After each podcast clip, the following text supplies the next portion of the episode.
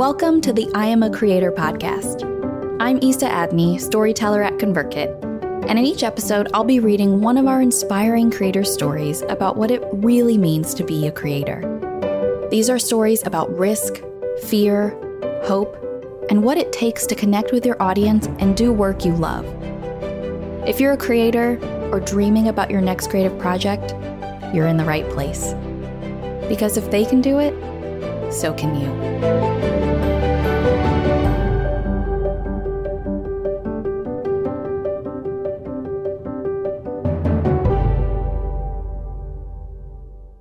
Today's story The Fashion Outsider. When you're burnt out on your calendar, but not on your mission, what's your next play? Fashion designer Brandice Daniel took an if it's meant to be mindset that brought the biggest opportunity of her life, leading a team of designers to create a shoe for Nike. Five year old Brandice Daniel and her mom walked hand in hand straight to the sewing and fabric section of the store. Quote, Pick a pattern out of the Simplicity book, her mom said. Quote, My mom sewed our clothes, not because my mom was a designer, but because we were struggling so much financially. But young Brandice was uninspired by the simple patterns in the Simplicity book. She preferred the designs in the Vogue book and brought a few to her mom, asking for the most complicated patterns in the store. Her mom explained that she couldn't make something that complex, so they compromised. Brandice choosing from the Simplicity book and negotiating with her mom, giving design instructions. Quote, Okay, this has two tiers, mom. I want to make it four tiers. Even then, she saw fashion as an expression, not just for the wearer, but also of the maker. People make clothes. They put love into each tier. And Brandice was hooked. Quote, It spoke to my heart, even as a little girl. She went to college and majored in fashion merchandising with the goal of becoming a fashion buyer. But when she graduated, she could only find a job selling insurance. By the time she was 23, Brandice quit her job in Atlanta and moved back in with her parents in Memphis to pursue her dream. Quote, Even if I have to be a janitor at a buying company, that's what I'm going to do. I'll work my way up. I took a step back to hopefully move forward. Brandice sent her resume to the only fashion buying shop in Memphis, Catherine's, over and over again, but never heard back. So she got a part time job at Brooks Brothers, folding shirts, and another filing papers for a phone company. One day, while sitting on the floor filing papers into the bottom drawer, a coworker walked in and said, quote, Brandice, what are you supposed to be doing with your life? Brandice knew exactly what he meant. She looked up and responded, quote, I'm supposed to be a buyer. She shared her dream and explained that no one was calling her back. He helped her redo her resume, and she sent the new one out to Catherine's just one more time. They called her that same day for an interview, and she got her first job at a buying office. But she quickly realized it wasn't for her. Quote, Sometimes you can go to school for years with a goal of being something without ever having experience in it. I actually achieved that goal and found out that I didn't like it at all. While she was grateful to finally be in the fashion world, she kept her eyes open for what to try next. She kept thinking about New York City, even though she'd never been, nor even knew anyone who'd been. She certainly didn't know anyone who lived there. But she knew fashion lived there. She was going to move to New York. She had no idea how, but she started telling people her goal and started visiting because, as she says, quote, faith is an action. Then one day, her phone rang. Hello? Brandice, the caller said. Do you want to move to New York? It was a vendor she'd worked with in her buying job. They had an opening and thought Brandice would be perfect for the job. She moved to New York City. Brandice moved to Harlem, a place that would deeply inspire her next chapter. But when I ask her, what inspired you to want to be in Harlem in the first place? She answers, quote, I didn't want to be in Harlem in the first place. She'd planned to move to Brooklyn, but couldn't find anything. The night before she moved to New York, she still didn't have a place to live. Frantic, She broadened her search area and found an apartment on Craigslist and arranged to view it the day she flew in. It was in Harlem. It was tiny. Tiny, tiny. But there was something about Harlem that spoke to her. Quote, it was so beautiful. Rows of brownstones, and I was like, this is it. So yeah, I accidentally landed in Harlem. Thank goodness.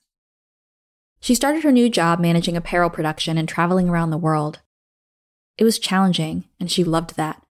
But there was still a sense of joy missing that feeling she had in the shop with her mom. She wanted to get closer to the heart of fashion, the people, the designers. Maybe she should own her own shop.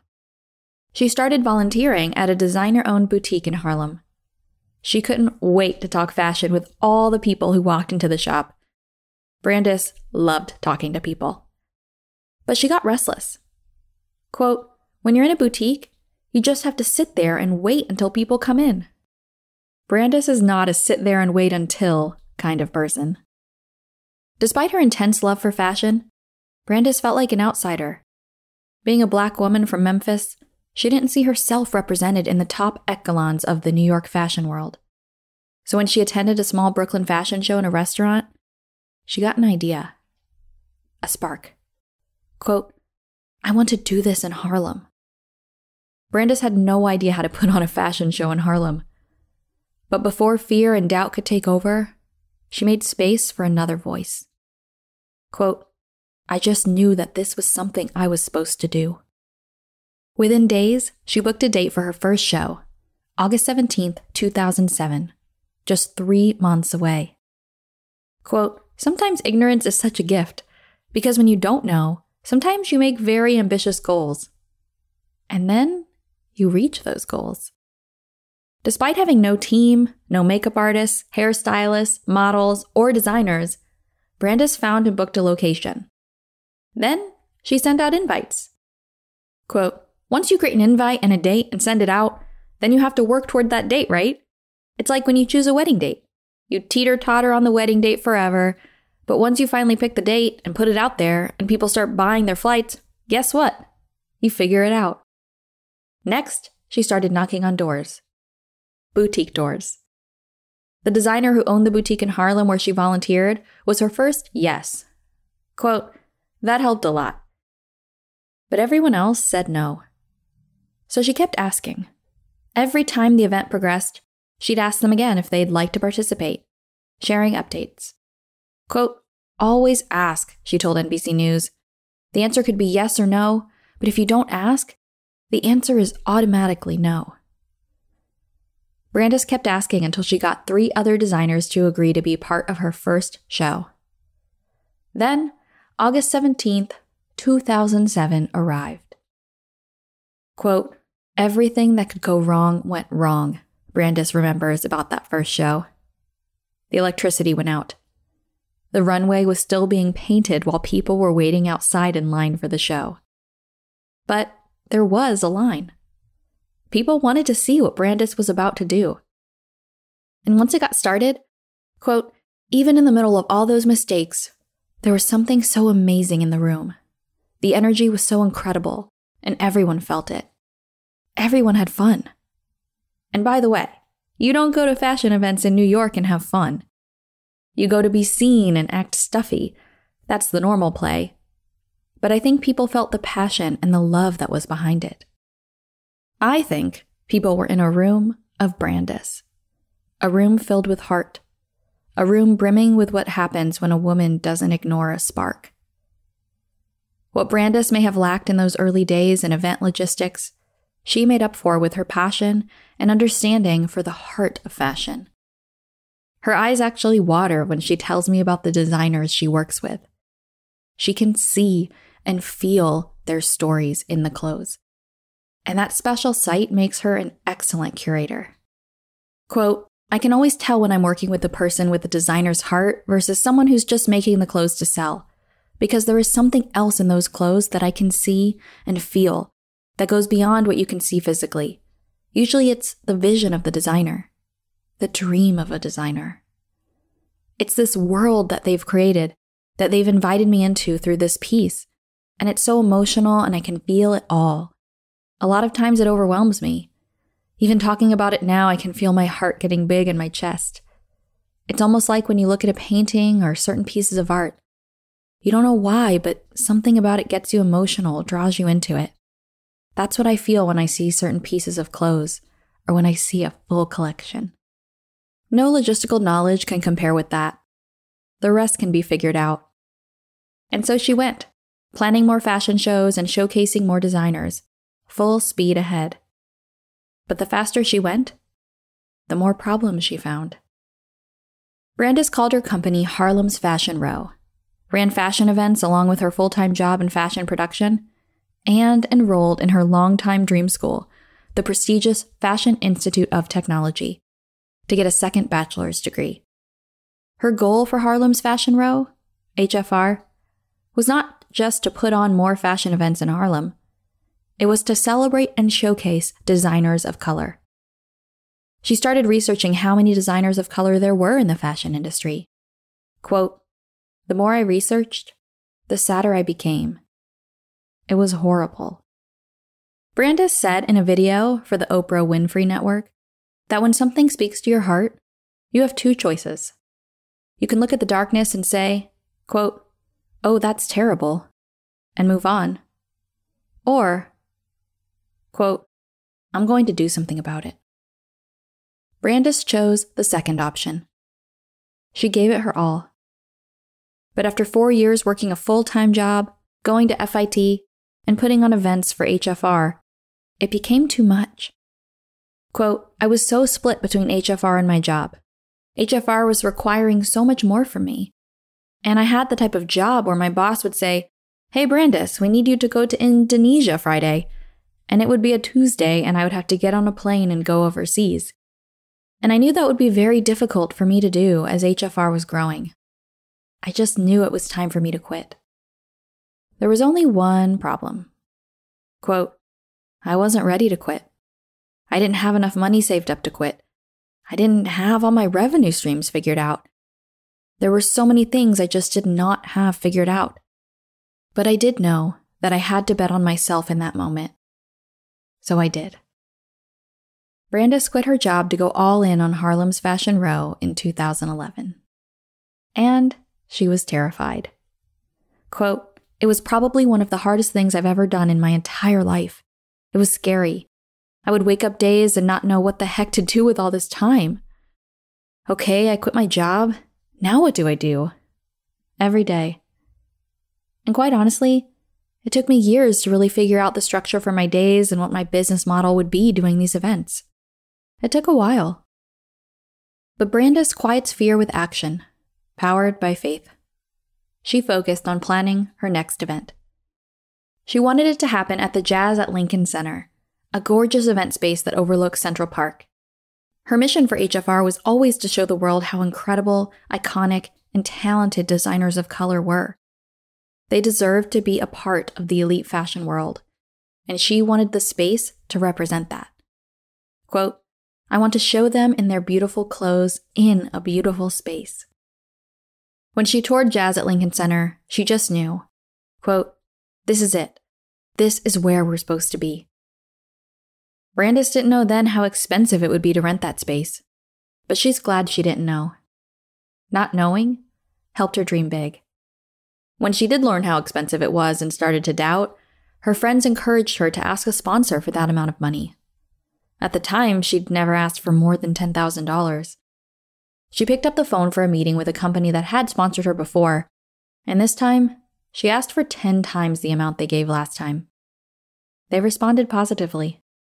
She would be able to produce her next fashion show at Jazz at Lincoln Center. Quote, I just sat and cried and cried and cried. I think I sobbed. Not on the phone with them. It was the closest she'd come to a six figure sponsorship, and it was the first moment that she really believed Harlem's Fashion Row could be a thing. Brandice spent the next three years putting on shows, tweaking as she went, and learning everything she could about building a sustainable business. She learned about email by listening to Pat Flynn's podcast. Quote, I didn't know I needed an email list. I didn't know I needed to email people. I didn't know. And then Pat Flynn kept talking about it over and over, and his guests kept talking about it over and over. And that was when I said, okay, I need to do this. Brandice started an email list in 2014 and used it in an incredibly innovative way. People joined Brandice's email list by RSVPing to one of her events. So there are celebrities on her list, and stylists, and designers, and, quote, editors from every magazine you can think of. She uses her email list primarily for publicity, and it works wonders. An incredible way for her supporters to be informed of future events, and for Harlem's Fashion Row to stay top of mind. She's gotten email replies with opportunities to be featured in magazines, speak on panels at incredible events, and connect with celebrity stylists looking for particular designers. Quote, We've gotten big opportunities from emails. Her business grew for 10 years. But then, in 2017, a big sponsor pulled out at the last minute, and then the outdoor event got rained out. The whole ordeal put her in an instant $40,000 of debt. She had one of those moments many creators have but rarely talk about. When you're tired, fed up, burnt out, and sincerely wonder if this is still worth doing. That quiet but loud declaration that you don't really mean but you say in your heart anyway. Quote, you know what? I'm done. Sometimes saying it feels good, brings relief, a sign maybe it is time to move on to something new. Brandice had done amazing work in the last decade. Maybe this was as far as it goes. But during her lowest moments, she couldn't help but think of the 13 year old girl dreaming of being a designer one day, but having no one who looks like her designing at the highest levels. Brandice was burnt out on events but not on her mission.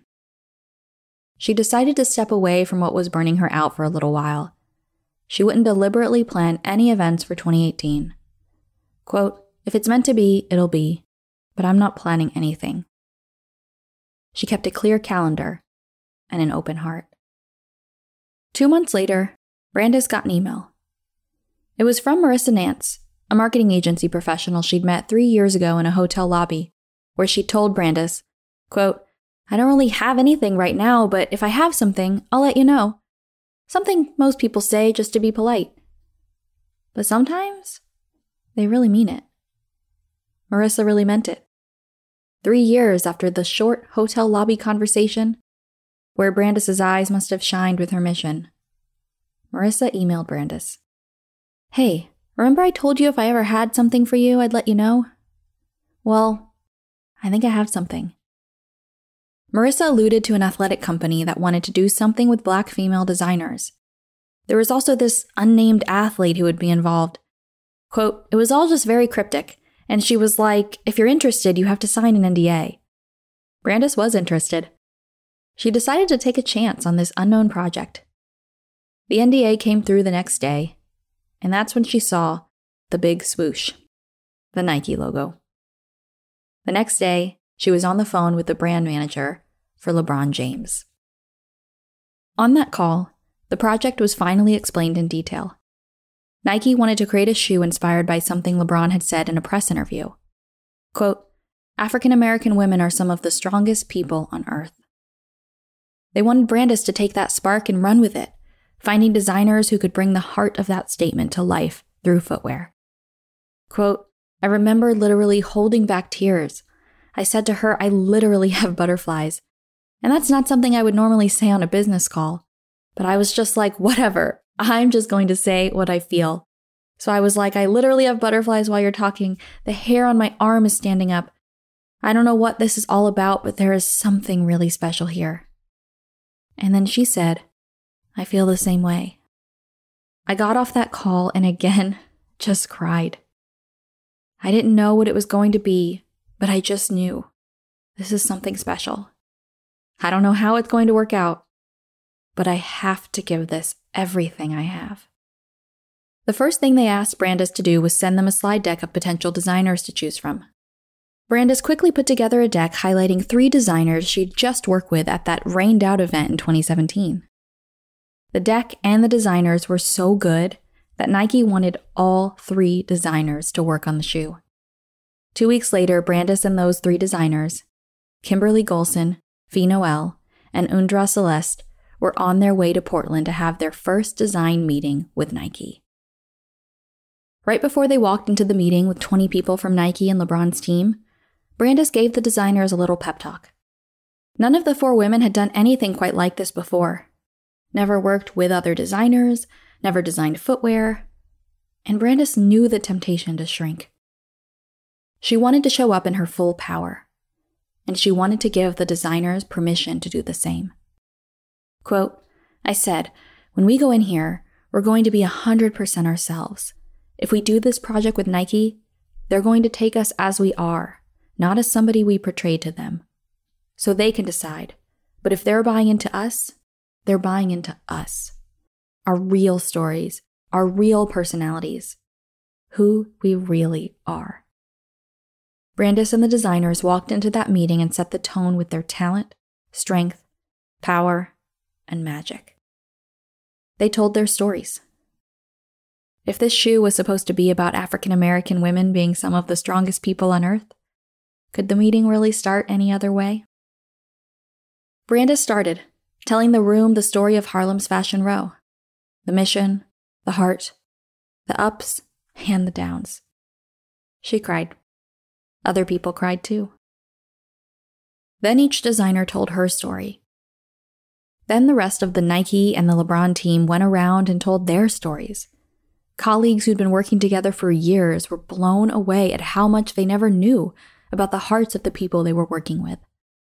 The shoe began in a circle of stories. After that meeting, Brandice was given about 40 videos of LeBron interviews to sort through in order to find further inspiration and kickstart the design process. When she watched the video of LeBron describing his mother, who raised him on her own, with the words strength, courage, loyalty, and dignity, she just knew. Quote, This is it. She shared her idea with the team and designers. Their response? Quote, We love it. Let's do it. Like most great creative projects, the design, quote, changed a thousand times. But when they landed on the final design, they just knew. LeBron loved it. So did his mom. The shoe launched in September 2018 at a Harlem's Fashion Row event at New York Fashion Week. It sold out in less than five minutes. The Nike experience refueled Brandice for the future of Harlem's Fashion Row. It reminded her what she was really capable of. Quote, Sometimes you don't know what you can do until you're put into a situation to do it. A lot of times we overcomplicate things. For years, I had had a dream of partnering with a designer to bring things into life, but I didn't ever feel totally qualified to be able to do it. That experience showed me what was possible for HFR what was possible for me, what was possible for designers. I realized I could help designers realize that even when they thought they weren't enough, they were.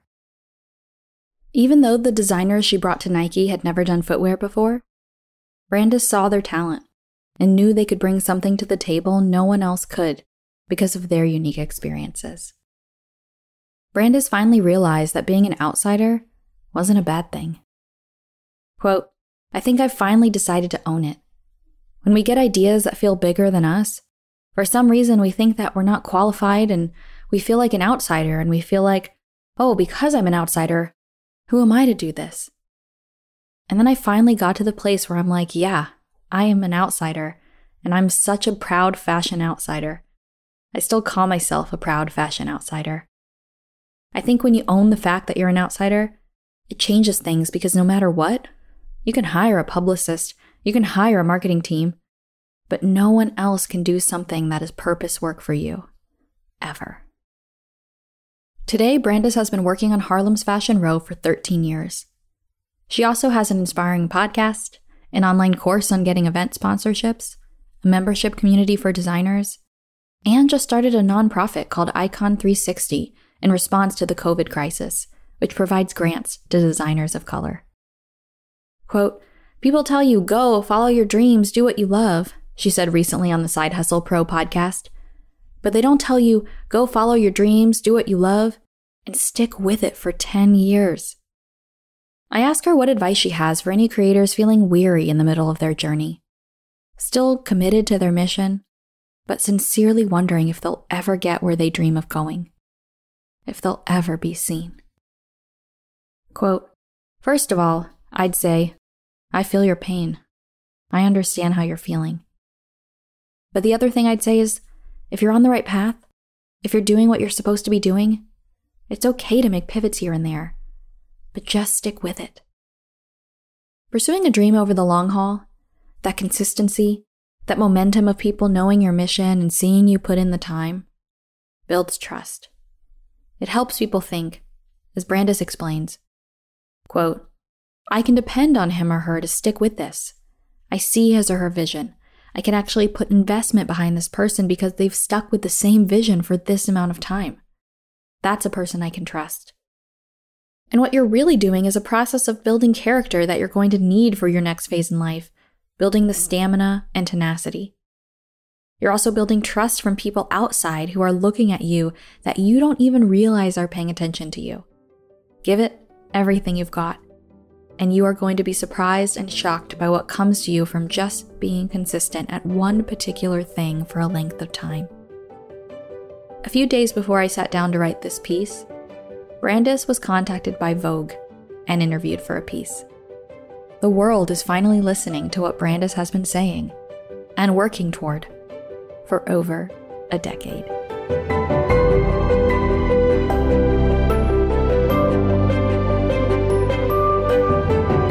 Find more creator stories at convertkit.com forward slash stories. If you liked this story, be sure to subscribe to receive a notification every time we release a new episode.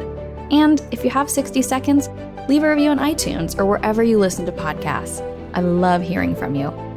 If you found value or inspiration from this episode, it would mean the world to me if you could screenshot your podcast player right now, jump over to Instagram or Twitter, and tag ConvertKit. Because if you listen this far, you're a creator. Keep going, keep creating. Your story could be next.